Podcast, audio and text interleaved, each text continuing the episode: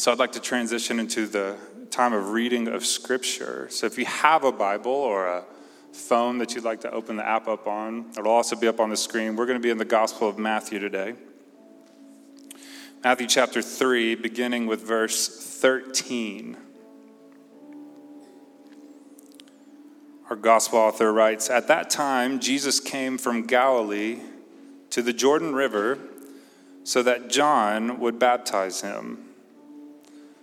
John tried to stop him and said, 'I need to be baptized by you, yet you come to me.' And Jesus answered, 'Allow me to be baptized now. This is necessary to fulfill all righteousness.' So John agreed to baptize Jesus. And when Jesus was baptized, he immediately came up out of the water. Heaven was open to him, and he saw the Spirit of God coming down like a dove and resting on him. And a voice from heaven said, 'This is my Son, whom I dearly love. I find happiness in him.'" And may God add a blessing to the reading and the hearing and understanding of Scripture. Hearts and minds are open. Amen. You know, the names that you give yourself are so powerful, aren't they? Some of them we didn't choose. Some of them people gave to us. Some of them really lift us up while others kind of tear us down. Whatever the case, the names you give yourself are powerful. Many names that we have kind of generate these uncomfortable feelings. Do you know what I mean? When I was in high school, my nickname was Bobo. Now, as an eighth grader, I was trying to figure out who I wanted to be in high school, and my neighbor across the street, Derek, was in ROTC, and I thought that sounded like fun, and so I signed up for that. And the summer before my freshman year, Derek said, "Hey, some of us from ROTC are going to be playing football at the high school. Why don't you come and meet some people?" And I was like, man, that's a great idea. I'll already know some folks before I go on to campus. And I told my mom, asked my mom if I could go and play football at the high school. And she said, "Yeah, just don't take your new shoes." And I thought to myself now, she shouldn't have to say that, right? But I was an eighth grader who was going into ninth grade, so it's probably pretty smart of her to say, "Don't take your good shoes." So I go in my closet and I get these old, beat-up, cheap shoes, and I head off with my friend Derek to the high school.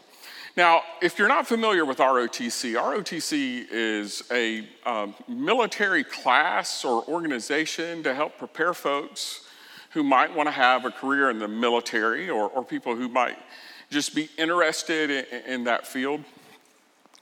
And the ROTC group would elect its leadership from those who qualify to lead the other cadets. The highest position you could have is company commander.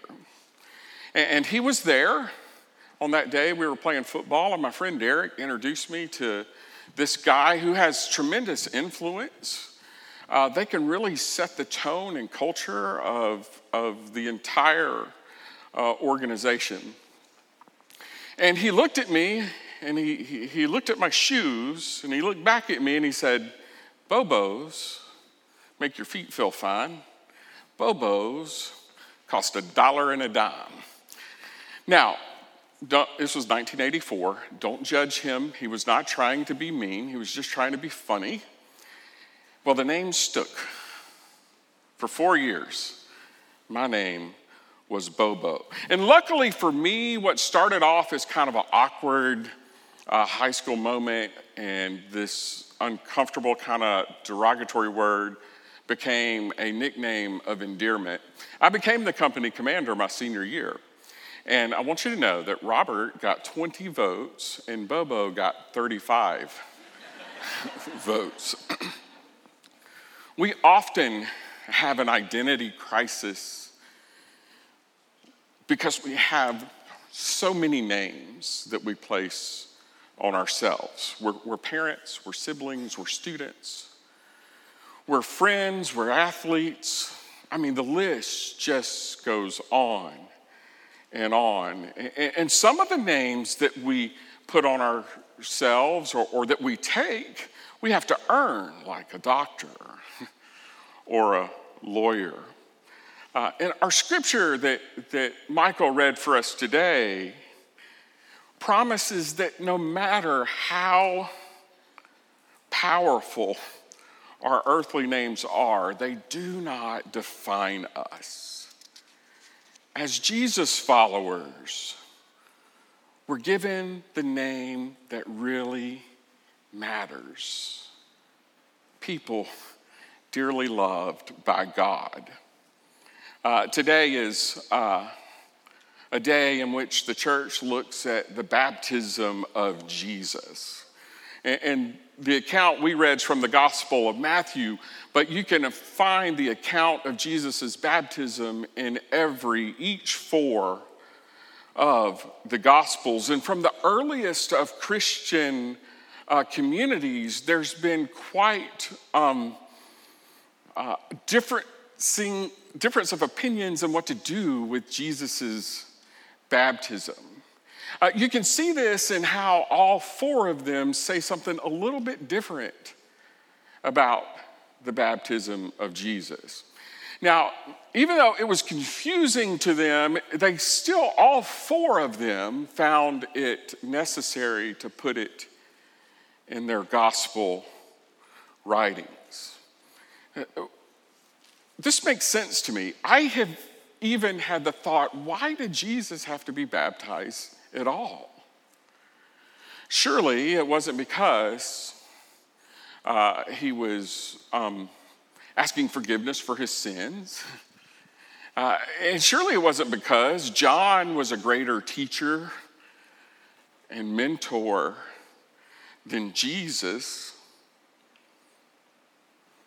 But why is it? Now, each one of the Gospels has their own take, but all of them have this thread of Jesus' baptism signifies Jesus' identity. That he is loved by God and that he is the Son of God. In all of the Gospel accounts, Jesus is baptized before he starts his public ministry. Now, in the Gospel of John, he is baptized and then he calls his disciples. Now, in the other three, he's baptized, then he's tested in the wilderness before calling his disciples. But in all four, it's apparent that Jesus' identity comes before the mission. The knowledge of who you are and what God names you comes before the mission that we have in the world. Let's look at verse 16 and 17. When Jesus was baptized, he immediately came up out of the water. Heaven opened up to him, and he saw the Spirit of God coming down like a dove and resting on him. A voice from heaven said, "This is my Son, whom I dearly love. I find happiness in him." This voice came down so that all could hear that Jesus was the Son of God. Now, Matthew draws from some Old Testament language here, specifically Psalm 2, verse 7, and Isaiah 42, verse 1, "I find happiness in him." Or it could also be translated, "He is my favorite." I just love that. One of my favorite fiction books that helps us see a glimpse of God's nature is the book called The Shack.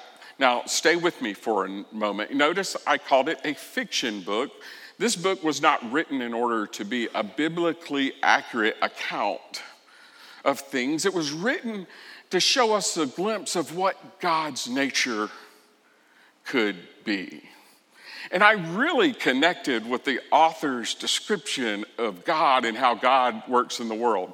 And let me tell you why. I grew up having Sunday dinners at my grandmother's, where my grandmother would be in the kitchen cooking Sunday dinner and talking about faith and life. So it's not a stretch for me. If you've read The Shack, you know the God character is a woman who is wearing an apron and cooking in the kitchen. So that was not a leap for me at all. And one of the things God in The Shack often says about people is, I'm especially fond of you. Or, he's my favorite. I just think that's really cool. God loves us just as we are. We don't do anything to earn it. God is already fond of you. God already finds happiness in you. God already loves us. That's why, you notice Michael during communion, he talked about us having an open communion, and he said it so brilliantly. That's why we have an open communion, because everyone's welcome at God's table. We can only live into who God desires us to be to the extent that we embrace that we are dearly loved by God. Baptism is nothing less than the promise that God finds happiness in us, that we are his favorite, that God is fond of us. No matter where we go, no matter what we do, God is fond of us, and God loves us, and that God will not abandon us. I talk a lot in here about bridging the gap.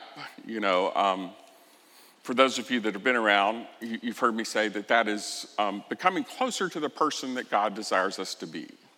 That we take one step closer to becoming who God wants us to be. And I don't say this near enough, and I'll try to do better in 2023.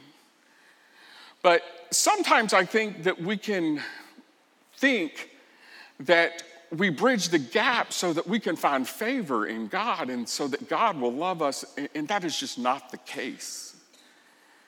The reason why we bridge the gap and the reason why we want to grow closer to who God wants us to be is in response to God's unexplainable, unimaginable love.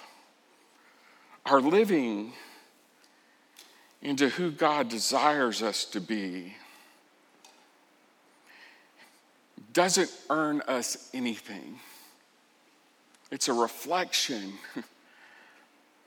of a God who already loves us. Now, one of the tools the church has used over time to help people embrace that they are loved by God is to remember your baptism. Now, baptism is a recognition that we are one of God's kids. There are different ways in which churches celebrate this wonderful symbol of God's grace, but they can be found in really two categories. So I'm not going to break down all the ways in which we baptize, but two categories: a believer's baptism and an infant baptism. Now, believer's baptism are churches that celebrate baptism when the person identifies that they want to be a follower of Jesus and they come forward, and it's a mark of God's grace on their life that they have invited God into their life and are now participating in what God wants us to do. Churches that practice infant baptism believe that God's grace isn't dependent on anything we do. It's not dependent on us. Therefore, there's never a time which one is old enough, smart enough, or good enough to deserve it. Now, you won't be surprised because us Methodists, we're middle way kind of people. We practice both. Now, our main way of practicing is infant baptism. That's what we encourage folks. But we also practice believers' baptism as well. We practice both because we understand that baptism is a mystery of God's grace. And when we remember our baptism, we remember that God loves us no matter what. I want to look at just a couple ways in which we can remember our baptism. One of the things that we can do to help us keep our true identity is to remember the waters of our baptism. In the Old Testament, baptism was practiced as a cleansing tool, a way to cleanse you of your sin. Now, we don't use the word sin out in the culture. We'll use it in the church from time to time, but we don't talk about it a lot in the culture. And for one, the church has abused what sin really means. Sin just means missing the mark. Sin is what we use to describe when we are letting other names get in the way of our identity in Christ. You know, in our culture, we fall into what Kara Powell at Fuller Seminary in California calls the gospel of sin management. You know what I'm talking about? I grew up believing that I had to go to bed at night and I better confess everything I did wrong in case I died in my sleep. So I was covered. Now, this way of thinking, it distorts the reality of how God works in our life. God doesn't work like that. This way of thinking makes people feel as if there's nothing they'll be able to do to earn God's love. And so they give up, and they don't even try. And that's not how it works at all. Remembering that we are covered by the love of Jesus through the waters of our baptism helps us have the courage to truly change our hearts and minds. It inspires us to have the courage to bridge the gap and become closer to who God wants us to be. I'm gonna look at a couple different parts of our traditional baptismal covenant that you can just go down the hall and find in the hymnal if you wanna look at it. And because it says what we as people have thought about baptism for a long time. Here's what it says about the water of baptism.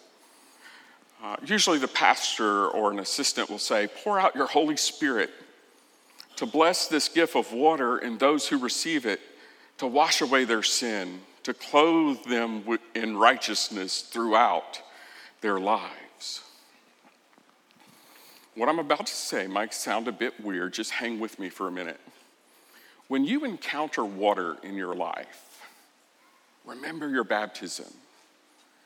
When you take a shower, or a nice hot bath, you're getting clean, right? Remember that God is fond of you, that God loves you, that God has made you clean. Family is another reminder of our true identity. When Tracy and I presented our kids, Hannah and Drew, for baptism, it was a profound experience for us. Again, let me read from our baptismal covenant. Will you nurture these children? This is to the parents. Will you nurture these children in Christ's holy church that by your teaching and example, they may be guided to accept God's grace for themselves, to profess their faith openly and to lead a Christian life.